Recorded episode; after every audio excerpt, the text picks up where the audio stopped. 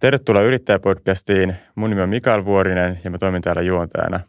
Tänään meillä on aiheena yritysmuodot ja siihen liittyvät yleiset niin kysymykset. Ja meillä on vieraana Suomen yrittäjistä Jukka-Pekka Helman. Oot lakimies ja veroasiantuntija siellä. Tervetuloa. Kyllä, ja kiitoksia ensinnäkin kutsusta tänne. tänne. Ja tota, tosiaan työskentelen Suomen yrittäjässä veroasiantuntijana keskittyen yrittäjien verokysymysten edunvalvontaan, neuvontaan ja kouluttamiseen. Ja tosiaan mun toimenkuvassani verotusta tulee tehtyä ihan laidasta laita, eli yritysverotusta, henkilöverotusta sekä arvonlisäverotusta. Joo, siinä on ihan hyvä asiantuntijuutta aiheeseen liittyen. No tota, jos mennään näihin yritysmuotoihin, niin miten periaatteessa tekijöitä kannattaa niin kuin lähteä tarkastelemaan tai ottaa huomioon, kun lähtee valitsemaan sitä yritysmuotoa? No ensinnäkin voisin tuohon vaikka alkuun kertoa, että mitä yritysmuotoja meillä on. Joo, joo. Niin, niin tota, ensinnäkin totta kai meillä on tota, yksityinen elinkeinonharjoittaja, eli tuttavallisemmin toiminimi. Ja sen jälkeen meillä on henkilöyhtiöt, eli avoin yhtiö ja kommandiittiyhtiö. Sitten on tietysti osakeyhtiö. Sitten on olemassa osuuskunta ja sitten näiden varsinaisten yritysmuotojen rinnalle ehkä nyt viime vuosina on noussut tämmöinen kevyt yrittäjyys termi. Ja kevyt yrittäjyydellä tarkoitetaan sitä, että henkilö toimii yrittäjänä tai yrittäjämäisesti mm. niin kuin kuitenkaan kuitenkin ilman, että hänellä on yritystä tätä toimintaa varten. Eli yleensä kevyt yrittäjä sitten tämmöisen laskutuspalveluyrityksen kautta sitten laskuttaa oman työnsä, mutta tosiaan hänellä ei välttämättä ole yritystä, ei edes välttämättä toiminimeä. Mm. Ja tosiaan laki ei tunne termiä kevyt yrittäjä, että siinä mielessä kevyt yrittäjyyttä ei voida pitää varsinaisena yritysmuotona, mutta tämmöisenä nostona kuitenkin, kun se on paljon pinnalla. Niin, kyllä, kyllä. Miten sitten nämä avoin yhtiö ja kommandiittiyhtiö, vaikka ne on vähän vieraampi ehkä yleisesti, että mitä ne tarkalleen ottaen niin on? No siis nämä on niin kuin henkilö, henkilöyhtiöitä ja tota, voidaan vähän myöhemmin tuossa palata siihen, niin kuin, kun kerron yleisesti näistä muista, muista tota, yhtiömuodoistakin siinä, mutta tosiaan se tarkoittaa sitä, että siinä toimitaan lähinnä, lähinnä samankaltaisesti kuin toimii yrittäjä, tai toiminimessä, että sillä, tai niin se asema on sama, samantyyppinen siinä mielessä, että siellä myös ollaan sitten henkilökohtaisesti vastuusta kaikissa yhtiön velvoitteista ja mm. sitoumuksista, vaikkakin tämä yhtiö on kuitenkin erillinen oikeushenkilö. Mm. Mutta tosiaan tuosta, mitä aikaisemmin kysyt, niin tuosta ihan yleisesti tästä yritysmuotojen välistä vertailusta, niin ehkä, ehkä yleisellä tasolla, mikä yritysmuotojen vertailussa voi olla haastavaa tai jokseenkin ongelmallista, niin on sitten se, että tota, että näitä yritysmuotoja erottavia tekijöitä on hyvin paljon mm. ja, ja sitten aina voidaan olla eri mieltä siitä, mitkä seikat tuli sitten valita tähän, tähän vertailuun tai mitkä seikat tulisi ottaa tässä vertailussa huomioon. Mm. Et, et, ja sitten toiseksi niin näiden tota, yritysmuotojen vertailussa niin meidän on pakko tehdä aina tämmöisiä melko voimakkaitakin pelkistyksiä. Ja mitä mä tarkoitan sillä, niin sitä, että, tota, että kun monesti – on mahdollista näistä, niin kuin yritysmuoto on aina semmoinen perusmalli ja, tai yhtiömuoto monesti perusmalli ja monesti tästä perusmallista on mahdollista myös sopia toisin. Ja tai, joudutaan tekemään näitä pelkistyksiä, niin se joskus näiden pelkistysten tekeminen saattaa jättää varjonsa sitten sen, että, että tämä laaja sopimusvapaus joissakin tilanteissa sitten voi mahdollistaa sen, että toisin sopimalla sitten voidaan toinen yhtiömuoto saada tosiasiassa hyvin läheisesti muistuttamaan sitten jotain toista yhtiömuotoa. Mm. Että nämä on tämmöisiä niin kuin yleisiä haasteita ja yleisiä seikkoja, mitkä on niin kuin hyvä tuoda tässä esille silloin, kun itse lähden tekemään tämmöistä yhtiömuotojen tai yritysmuotojen välistä vertailua. Niin pitääkö periaatteessa, kun perustaa yritystä, niin pitääkö ilmoittaa, mikä yritysmuoto se on, jos se on kerrankin tolleen niin kuin sopimustasolla vähän silleen häilyvä se raja, että mikä yritysmuoto se sitten kyseessä Joo, on. kyllä se niin kuin, silloin, kun silloin kun perustetaan, että totta kai siinä vaiheessa valitaan sitten, mikä, mikä perustamisilmoitus se annetaan tai mikä, että lähdetäänkö perustaa kommandittiyhtiö vai osakeyhtiö. Se, niin kuin, siinä vaiheessa se jo päätetään. Että mm. Mitä nyt tuolla tarkoitin, niin esimerkiksi sitten yhtiösopimuksessa tai sitten osakeyhtiöjärjestyksessä tai osakassopimuksessa sitten voidaan tietyistä asioista sitten sopia, mitkä ei välttämättä automaattisesti tule sitten lainsäädännöstä. Niin sitä, sitä tarkoitin, okay. että voidaan sitä perusmallista tietyllä tavalla – poiketa ja voidaan pikkasen muunnella sitten näitä yhtiö, yhtiön muuttojen perusmalleja. Mm, joo. No tota, jos mennään sitten tavallaan siihen, että mitä tekijöitä niin kuin periaatteessa pitäisi lähteä niin kuin tarkastelemaan, kun valitsee sitä yritysmuotoa? No ensinnäkin näitä yritysmuodon valintaan vaikuttavia tekijöitä periaatteessa on lukematon määrä. Mm. että tosiaan sitten nämä, nämä seikat, mitä sitten otetaan huomioon, niin nämä sitten vaihtelee muun muassa ja niille seikoille annettava painoarvo sitten vaihtelee muun muassa sitten yrittäjän lukumäärän, riskiottohaluun, rahoitustarpeiden sekä verotuksen suhteen. Mutta tota, ja sitten lisäksi tietysti siihen sitten voi olla yhtiön toimialalla tai yrityksen toimialalla, toiminnan kestolla ja myöskin toiminnan laajuudella voisi olla merkitystä tähän, tähän tota, vertailu- ja päätöksentekoon. Ja, ja sitten lisäksi, lisäksi myös tota, jokaisella sitten tietysti omat yksilölliset tarpeet, joidenka, tai jotka niin kuin jokin, toinen yritysmuoto sitten saattaa tyydyttää nämä tarpeet paremmin kuin joku toinen. Mm. Että myöskin tämmöiset seikat voi sitten olla merkittäviä, merkityksellisiä tekijöitä sitten siinä valintavaiheessa. Niin joo. Et sitten tietysti niin kuin yleisellä tasolla tai mitä niin kuin keskeisimpiä seikkoja varmaan, niin mitä yleensä nousee, ne on hallinnolliset asiat, sitten on vastuukysymykset, sitten sit toki tota, verotus ja, ja sitten totta kai myös sitten se, että halutaanko yritystoiminta lähteä tekemään yksin vai muiden kanssa, niin nämä on semmoisia asioita, jotka vaikuttaa, mm. vaikuttaa siihen valintaan. Et esimerkiksi vastuukysymyksistä niin voidaan vaikka myöhemmin käydä vähän, vähän tarkemmin, mutta tosiaan niin kuin henkilökohtainen vastuu, mikä sitten esimerkiksi yksityisenä elinkeinonharjoittajana on, niin tämä henkilökohtainen vastuu ja sen puuttuminen sitten osakeyhtiössä saattaa olla sitten yksi merkittävä asia, mikä usein sitten johtaa siihen, että valitaan sitten osakeyhtiö. No toisaalta, toisaalta sitten tota, hallinnollisista asioista, mitä tulee mieleen, niin toiminimi on kaikkein yksinkertaisin muoto harjoittaa yritystoimintaa ja hallinnollisesti kevein – että toiminimellä tai yksityisenä elinkeinonharjoittajana niin voidaan säästyä niin sanotusti monilta tämmöisiltä hallinnollisilta toimilta, joita sitten yhtiömuodossa toimittaessa on. Ja mm. näitä on niin kuin esimerkiksi sitten, voi olla esimerkiksi velvollisuus pitää kaksinkertaista kirjanpitoa tai sitten pitää joitain hallintoelinten kokouksia, kuten esimerkiksi osakeyhtiöllä sitten on pidettävä sitten hallituksen kokouksia. Mm. Niin sitten tota, myös se lukumäärä, että jos halutaan tota, yksin lähteä yrittämään, niin tosiaan silloin voi olla toiminimi, mutta sitten jos niinku useampia on lähdössä yrittäjä, niin yleensä sitten on tarkoituksenmukaista valita joku yhtiömuoto, jossa sitä toimintaa lähdetään harjoittaa. Ja toki myöskin no, verotuskysymykset on keskeisiä ja varmaankin, varmaankin sitten vastuukysymysten jälkeen yksi merkittävin tekijä, mikä sitten vaikuttaa tuohon mm. yritysmuodon valintaan. Joo. No miten jos haetaan vähän konkreettia tähän, niin kuin ennen kuin käydään läpi tarkemmin noita, niin – tavallaan, että onko millaisia semmoisia niin kuin yleisiä esimerkkejä, mitä voisi sanoa, että mikä menee niin kuin mihinkin yritysmuotoon. Että voisi ajatella tämmöistä niin kuin peruselinkeinoharjoittajat yleensä toiminimiyrittäjiä, niin millainen tavallaan suunnitelma tai toiminta sulla tavallaan on niin kuin yleensä miettinyt, jos vaikka lähdet miettiä avointa yhtiötä tai kommandiittiyhtiötä tai osakeyhtiötä? No hyvin vaikea niin kuin lähteä tuolle niin kuin antaa tämmöisiä yleispäteviä vastauksia, että se on niin kuin aina tapauskohtaisesti, mm. sitten jokainen joutuu ratkaisemaan tosiaan noiden niin kuin seikkojen, mitä on jo osittain nostettu tuossa esille, niin mm. niin näiden seikkojen, seikkojen sitten valossa. Mutta onko joku tietty formaatti periaatteessa vaikka niin kuin avoimelle yhtiölle, että joku tietyn tyyppinen lähtötilanne, mistä yleensä päädytään siihen avoimeen yhtiöön? Niin kuin... No avoin yhtiö, jos halutaan, niin kuin, halutaan toimia vaikka kahdestaan ja on semmoinen tunnetta, niin kuin, tunnetaan, että on tämmöinen niin kuin halu, halu toimia sitten niin kuin jostain syystä henkilöyhtiössä mieluummin kuin osakeyhtiössä, niin silloin avoyhtiö voi tulla kyseeseen, kyseeseen että siinähän niin kuin molemmat toimii sitten vastuualaisena, tai niitä voi olla useampikin vastuualaisia yhtiömiehiä avoimen yhtiön yhtiömiehiä, ja kaikilla on sitten niin kuin, tota, jokaisella on niin kuin oikeus tehdä, oikeus toimia sitten että yhtiön puolesta yksinään ilman muiden yhtiömiesten myötävaikutusta. Että tosiaan avoimessa yhtiössä aina sitten tuommoinen keskinen luottamus sitten on hyvin, hyvin tota keskeisessä asemassa ja sen luottamuksen tärkeys sitten korostuu aina avoimen yhtiön tilanteessa. Mutta hyvin vaikea sitten sanoa, tota, että, että mikä sitten, mikä sitten niin tota, olisi tämmöinen niin kuin lähtötilanne, että minkä takia aina just tässä tietyssä tilanteessa tulisi valita avoyhtiö, että semmoista yleispätevää vastausta ei valitettavasti itsellä tuohon antaa – sä vastailit näitä tuota, tai kerrot näistä niin kuin, näitä eri tekijöitä, mitä ottaa huomioon, niin miten vaikka nämä, niin kuin, sä puhuit vastuista riskeistä, niin miten näitä lähtee sitten tavallaan valitsemaan näiden pohjalta sitä yritysmuotoa sitten? No tota, tosiaan äh, meillä on niin kuin kahden tyyppistä vastuuta niin kuin periaatteessa voidaan niin lähteä tuon kahden tyyppistä vastuusta. On, on henkilökohtaista vastuuta ja sitten on rajoitettu vastuu. Mm.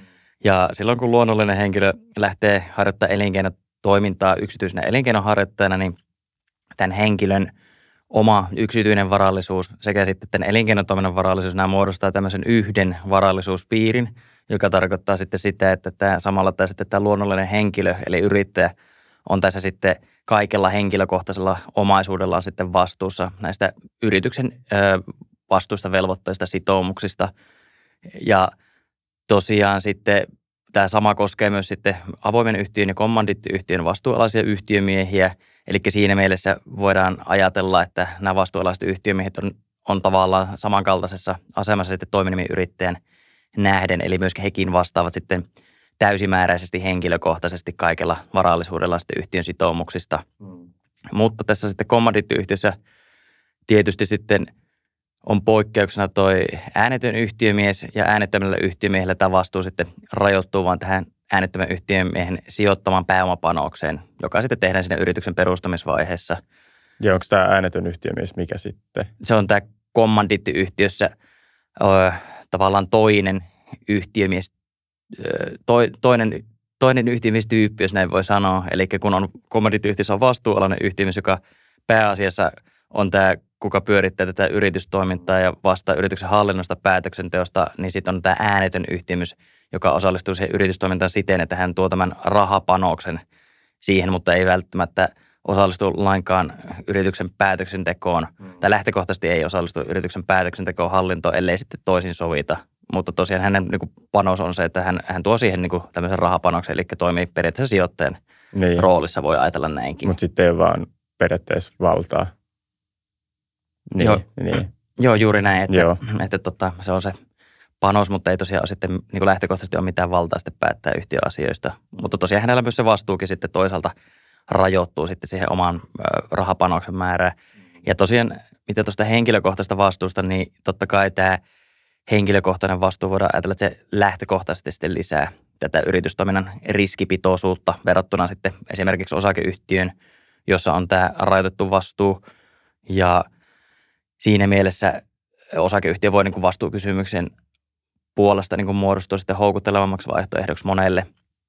Ja miten tuolla rajoitetulla vastuulla ja sitten tarkoitetaan, niin se tarkoittaa, että tämä osakeyhtiön osakkeenomistajan rajoitettua vastuuta, eli sitä, että osakkeenomistaja vastaa vaan sillä sijoittamallaan pääomalla, jonka hän on te, niin kuin sijoittanut siihen yhtiöön, vastaavan tällä sijoittamallaan pääomalla sitten näistä yhtiön velvoitteista ja sitoumuksista.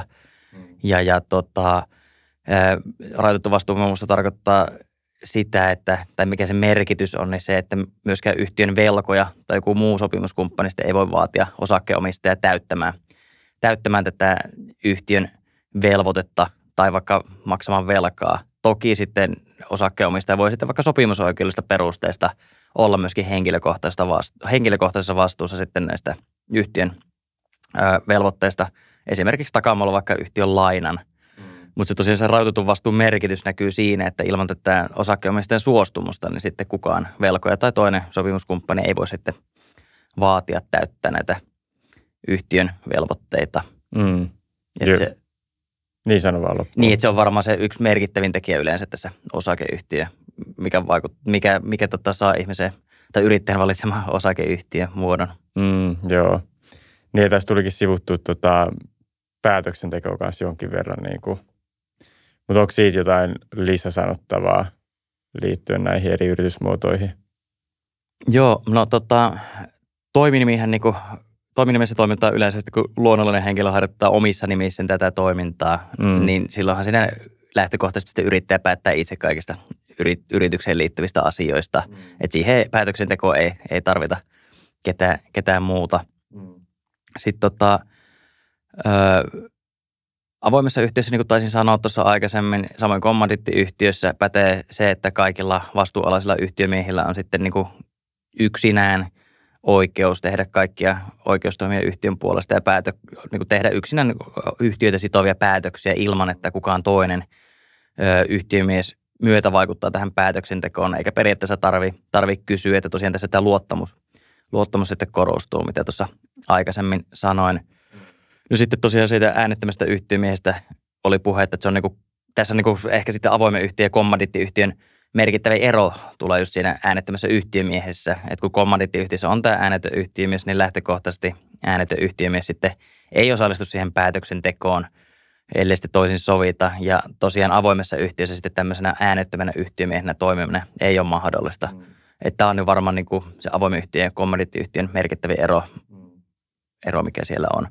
No sitten osakeyhtiö ero näistä muista sitten, että osakeyhtiössä on tämmöisiä hallinnollisia elimiä, joista pakollisia on yhtiökokous ja hallitus. Ja esimerkiksi yhtiökokous, tai no yhtiökokous on niin lähtökohtaisesti tämä ylinpäättävä, eli osakeyhtiössä, ja yhtiökokouksen tehtävät on määritelty, määritelty laissa, ja tota, yhtiökokous muun muassa valitsee sitten hallituksen. No, hallitus puolestaan sitten käyttää yleistoimivaltaa osakeyhtiössä, eli hallituksella on tämmöinen laaja kelpoisuus ja toimivalta tehdä päätöksiä yhtiöasioissa. Ja tosiaan sitten näiden, näiden molempien hallintoelinten, tai näihin niin kuin liittyy tähän osakeyhtiön pyörittämiseen, että näiden hallintoelinten kokouksia pidetään, eli on yhtiö, yhtiökokouksia sitten on hallituksen kokouksia. No sitten osakeyhtiöllä voi olla myös toimitusjohtaja, jonka hallitus, hallitus valitsee – ja toimitusjohtajalle sitten kuuluu tämä hallituksen, äh, tota, no, periaatteessa niin kuin hallituksen ohjeiden mukaisesti tämän yhtiön juoksevan hallinnon hoitaminen. Ja, ja tota, mutta toimitusjohtaja ei ole pakko, pakko valita tosiaan pakollista nämä yhtiökokous ja, ja, tota, ja tota toi hallitus. Mm. Miten onko tota osakeyhtiössä pakko valita toimitusjohtaja?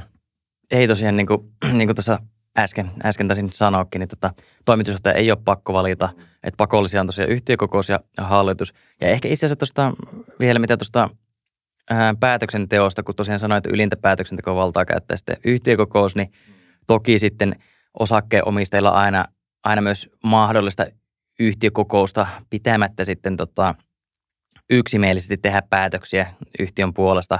Ja joissain tapauksissa sitten tämä yksimielinen päätöksenteko osakkeenomistajien niin ö, osalta muodostuu sitten järkevimmäksi jossain tilanteessa. Eli yksimielisesti voidaan sitten tehdä myöskin päätöksiä ö, pitämättä yhtiökokousta, jos näin, näin tota. Niin joo, okei. Okay. No tota, jos mennään sitten niinku tälleen perustajajäsenien määrään tai omistajien määrään, niin onko siihen jotain niinku raameja, että millaisessa tilanteessa millainen olisi hyvä valita? No tota, tosiaan tuosta perustenkin määrästä, niin tosiaan toimiminen, toimiminen niin se perustuu sen henkilön toimimisen omissa nimissä tota, yksityisenä elinkeinonharjoittajana.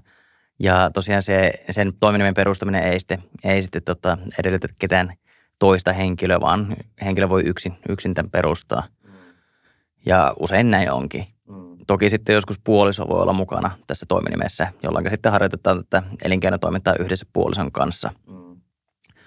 Mutta sitten tota, avoimelle yhtiölle, kommandittiyhtiölle, niin laki asettaa, asettaa tota edellytykseksi, että täytyy olla vähintään kaksi yhtiömiestä molemmissa, kun näitä perustetaan.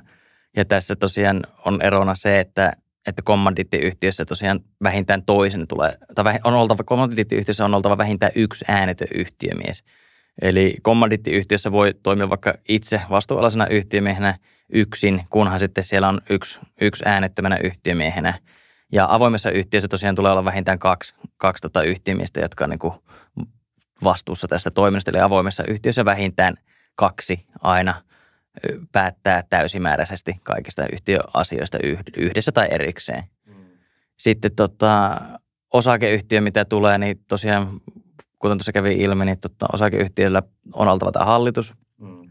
Ja laki asettaa tämmöiset edellytykset, että, tai niin kuin laki edellyttää, että hallitukseen on valittava yhdestä viiteen varsinaista jäsentä ja mikäli sitten tota, osakeyhtiön hallituksen valitaan, vähin, äh, valitaan alle, alle tota kolme näitä varsinaisia jäseniä, niin tällöin sitten osakeyhtiölle on valittava vähintään yksi varajäsen. Mm. Eli periaatteessa myöskin osakeyhtiön vaaditaan kaksi henkilöä siinä mielessä, että toisen on oltava vähintään tällä – tai toimittava vähintään hallituksen varajäsenenä, vaikka muutoin sitten ei tähän yritystoimintaan osallistuisi. Joo, joo. No miten sitten tavallaan, kun yritys miettii rahoitusta, niin tämä pääoman tarve periaatteessa, että onko siinä jotain ratkaisuja sitten? No toiminimen voi perustaa ilman alkupääomaa. Sama pätee myöskin tuohon avoimen yhtiön kommandittiyhtiön, että laissa ei määritellä mitään minimi vaatimusta. Tästä tietysti poikkeuksena se, että kun kommandit, muistetaan, että kommandittiyhtiössä tulee olla tämä äänettömän yhtiömiehen, niin tämä äänettömän yhtiömiehen yhtiöpanos on oltava rahapanos, mutta senkään suuruutta ei säädellä laissa. Eli tälle, myöskään tälle rahapanokselle ei ole mitään minimipääomavaatimusta. Eli se voi olla vaikka yksi sentti? No, periaatteessa voi olla yksi sentti tai yksi euro, tai siis mm. se voi olla huomattavakin, huomattavankin suuri panos. Ja sitten nyt kun, komman, kun osakeyhtiöltä sitten poistui tämä osakepääomavaatimus tuossa 2019 heinäkuussa, pari vuotta sitten, niin myöskään osakeyhtiölle nyt sitten ei laista ole enää tämmöistä minimipääomavaatimusta, että myöskin osakeyhtiö voidaan sitten perustaa ilman alkupääomaa. Mm. Mutta ehkä vaikka laista ei tuukkaan mitään näitä minimipääomavaatimuksia näihin yritysmuotoihin tai niiden perustamiseen, niin käytännössä kuitenkin kaikissa yritysmuodoissa on sitten syytä olla jonkinnäköinen alkupääoma, jolla sitten tämän yrityksen perustamisen jälkeen, ennen kuin tuottoa tulee, niin katetaan sitten näitä yritystoiminnasta aiheutuvia juoksevia kustannuksia. Mm. Että se, se sitten jokaisen on mietittävä – mietittävä sitten siinä perustamisvaiheessa, että paljonko sitä alkupääomaa tullaan, tullaan tarvitsemaan. Ja toki tähän sitten vaikuttaa muun muassa sitten se, että mitä ollaan ryhtymässä tekemään. Että jos on tämmöinen niin inhimillisen pääoman perustuva yritysidea, liikeidea, missä on käytännössä yrittäjä itse ja tarvitaan vain läppäri, niin tällähän siihen ei välttämättä niin hirveän isoja alkupääomaa tarvita, mutta sitten jos joku tämmöinen, missä ruvetaan tehdasta tai tuotantolinjasta ajamaan ylös, niin silloinhan siihen voi olla, että tarvitaan huomattavasti suurempia alkupääomia. Mm, joo. Tota, miten sitten tavallaan, jos miettii ulkopuolista rahoitusta, niin onko siinä tavallaan yritysmuodolla väli, että minkä valitsee saadakseen sitä?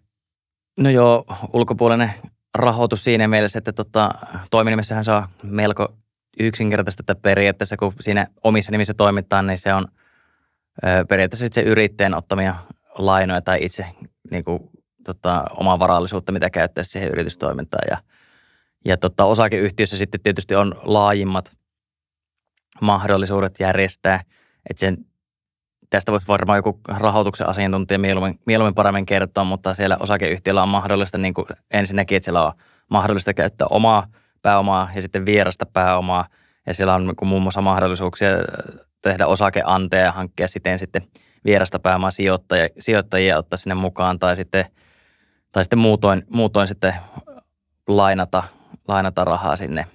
Että osakeyhtiö varmaan niin tuossa, siellä on niin laajimmat ne rahoituksen vaihtoehdot. Mm. Miten sitten, tota, jos mennään verotuspuoleen, niin onko siinä sitten, tai varmasti on väliä, mutta... Joo, verotuksessa on varmasti monia, monia tota, eroavaisuuksia näiden eri yritysmuotojen välillä. Ja varmaan tässä ei pystytä lähellekään kaikkia niitä mitenkään käymään läpi, mutta jos vaikka niin kuin ihan tuosta perusverotuksen tai verotuksen perusmallista voisin kertoa, että miten se menee näissä, niin, niin tota, esimerkiksi toiminimi tosiaan ei ole itsenäinen erillinen verovelvollinen tästä yrittäjästä, vaan toiminimen tulos sitten jaetaan tämän yrittäjän henkilökohtaisessa, henkilökohtaisena ansio- ja pääomatulona verotettavaksi. Eli käytännössä menee sille, että toi, yritystoiminnan tai elinkeinotoiminnan tuotot, niistä vähennetään sitten syntyneet kulut, mahdollisesti edellisten tilikausien tappiot vähennetään. Sitten sen jälkeen tehdään tämmöinen 5 prosentin yrittäjävähennys ja sitten jäljellä jäljellä jäävä summa on sitten tämmöinen niin sanottu jaettava yritystulo, joka sitten jaetaan ää, verotettavaksi. Ja, ja ehkä tuosta nyt vielä sitten sen verran, että se pääomatuloosuus on lähtökohtaisesti 20 prosenttia tämmöisestä nettovarallisuudelle vuotuisesta tuotosta laskettuna, tai se vastaa sitä 20 prosentin vuotuista tuottoa, se pääomatulon määrä, näin voisi sanoa. Ja tuohon nettovarallisuuteen sitten myöskin sitten lasketaan 30 prosenttia maksetuista palkoista, mikäli toiminimiyrittäjällä on sitten työntekijöitä, joille on maksettu palkkoja, niin tämä lisätään siihen nettovarallisuuteen. Ja tämmöistä laskennallisesta summasta sitten määritetään tuo 20 prosenttia, joka lähtökohtaisesti verotetaan sitten pääomatulona. Mm. Toki toiminimiyrittäjälle sitten on mahdollisuus vaatia tätä pääomatulo-osuutta 10 prosenttiin tai sitten tätä jaettavaa yritystuloa verotettavaksi kokonaan ansiotulona. No sitten avoin yhtiö ja kommandittiyhtiö ei myöskään ole erillisiä verovelvollisia, vaan nämä tämmöisiä niin sanottuja e, elinkeinoyhtymiä. Ja näillä, tota, nämä on niin tämmöisiä laskentayksiköitä, eli myöskin näiden tulos sitten jaetaan näillä yhtiömiehillä verotettavaksi. Ja aika pitkälti noudattaa samaa, samaa kaavaa kuin tuossa toiminimen kohdalla, että siellä on myöskin nämä yrittäjävähennykset ja sitten kun tulee muodostuu tämä jaettava yritystulo, niin tosiaan tämä niin kuin jaetaan sitten riippuen montako yhtiömiestä siellä on, niin tämmöiseksi tuloosuuksi yhtiömieskohtaisesti ja sitten samaten sitten nettovarallisuus myöskin yhtiömiehen osuus siihen nettovarallisuuteen, mikä vaikuttaa sitten siihen pääomatuloprosenttiin. Tässä tietysti avoimessa yhtiössä, kommandiittiyhtiössä ero sitten pää, tota, toiminimen on se, että, että pääomatulon osuus on aina, aina 20 prosenttia siitä niin kuin yhtiömiskohtaisesta nettovarallisuudesta lisättynä sillä 30 prosentilla niistä maksetuista palkoista. Ja tosiaan tässä sitä toisin vaatimismahdollisuutta siihen 10 prosenttiin tai, tai nollaan sitten ei ole. Niin joo. Tota, mm, oliko sinulla vielä jotain tuohon liittyvää? No varmaan sitten tota, No tietysti osakeyhtiö. Niin osake, se voisi käydä vielä. Niin osakeyhtiö Joo. tietysti siinä, että osakeyhtiö sitten on, on tota, itsenäinen verovelvollinen ja osakeyhtiön tulo sitten verotetaan siltä yhtiöltä ja yhtiö maksaa sitten tästä tämmöistä 20 prosentin yhteisöveroa sitä tekemästään tuloksesta. Ja mikäli sitten, tota, mikäli sitten tätä, tota, tätä jäljellä nyt tilikauden voittoa ei sitten jaeta osinkona sitten osakkeenomistajille, niin sitten se kertyy sinne yhtiöön ja kerryttää sitten nettovarallisuutta. Ja ehkä tähän liittyen voisi sitten kertoa vähän tuosta voitojen verotuksesta, eli osinkoverotuksesta tuohon yhtiöön, mikä olennaisesti liittyy, liittyy, liittyy siihen tota, varsinkin silloin, kun pyöritetään tätä osakeyhtiötä yksin, yksin niin tota, kun ensinnäkin yrittäjä voi tietysti maksaa itselleen palkkaa, palkkaa sieltä osakeyhtiöstä, jolloin tietysti palkka verotetaan ansiotulona niin kuin normaalistikin kaikilla. Ja tähän tietysti pienentää sitä verotettavaa tulosta. Mutta sitten jos sinne on kertynyt sitä voittovaroja sinne yhtiöön ja halutaan sitä voittoa jakaa sitten osinkona ulos, niin tämä osinko sitten tai osingon verotus sitten riippuu siitä osakeyhtiön nettovarallisuudesta sekä sitten siitä, että kuinka paljon tätä osinkoa sitten suhteessa tähän nettovarallisuuteen halutaan sitten jakaa. Eli Eli tässä on tämmöinen sääntö, kun osakkeen matemaattinen arvo ja 8 prosenttia tästä matemaattisesta arvosta. Eli mikäli, mikäli osinkoa jaetaan ää, alle tai eniten 8 prosenttia matemaattisesta arvosta, niin tällöin sitten puhutaan pääomatulo-osingosta, ja joka tarkoittaa sitten, kun ollaan pääomatulo-osingossa, niin tarkoittaa sitä, että mikäli osinkoista jaetaan enintään 150 000 euroa – niin tällöin sitten 25 prosenttia tästä jaetusta osingosta on tälle osakkeenomistajalle veroalasta pääomatuloa ja 75 prosenttia sitten verovapaata tuloa. Ja sitten kun tässä huomioidaan sitten tuo yhteisön maksama 20 prosenttia yhteisövero, niin jos ollaan vaikka yhden miehen tai yhden naisen niin kuin yritys, eli ollaan ainoana osakkaana, niin tällöin sitten kokonaisveroasteeksi muodostuu 26 prosenttia, kun sitten tuo pääomatulo – veroon 30 prosenttia tuohon 30 000 asti ja sitten tänne ylittävältä osalta 34 prosenttia. Mm. No sitten osake, tuossa osingossa tietysti sitten se, että kun se on se, mihinkä se 8 prosentin matemaattinen, osakematemaattinen arvo liittyy, niin että jos jäät sitten enemmän, enemmän kuin se 8 prosenttia, niin sitten puhutaan ansiotulo-osingosta. Mm. Ja tällöin sitten 25 prosenttia on verovapaata tuloa ja 75 prosenttia, 75 prosenttia veroalasta ansiotuloa. Ja tähän ansiotulo-osingossa sitten normaalisti, kun se verotetaan ansiotulona, niin sitten kaikki muut ansiotulot vaikuttaa sitten siihen verotuksen kirjeyteen verotason veroprosenttiin, että tosiaan siellä pätee se progressiivinen ansiotulon vero, verotus niin kuin, niin kuin muutoinkin. Mm. Niin, että siinä on tuommoisia erilaisia vähän komplikaatioita. No tota, mennään sitten vielä nopeasti näihin työntekijöihin, että tavallaan jos haluaa palkkaa työntekijöitä yritykseen, niin onko sillä väliä, minkä valitsee?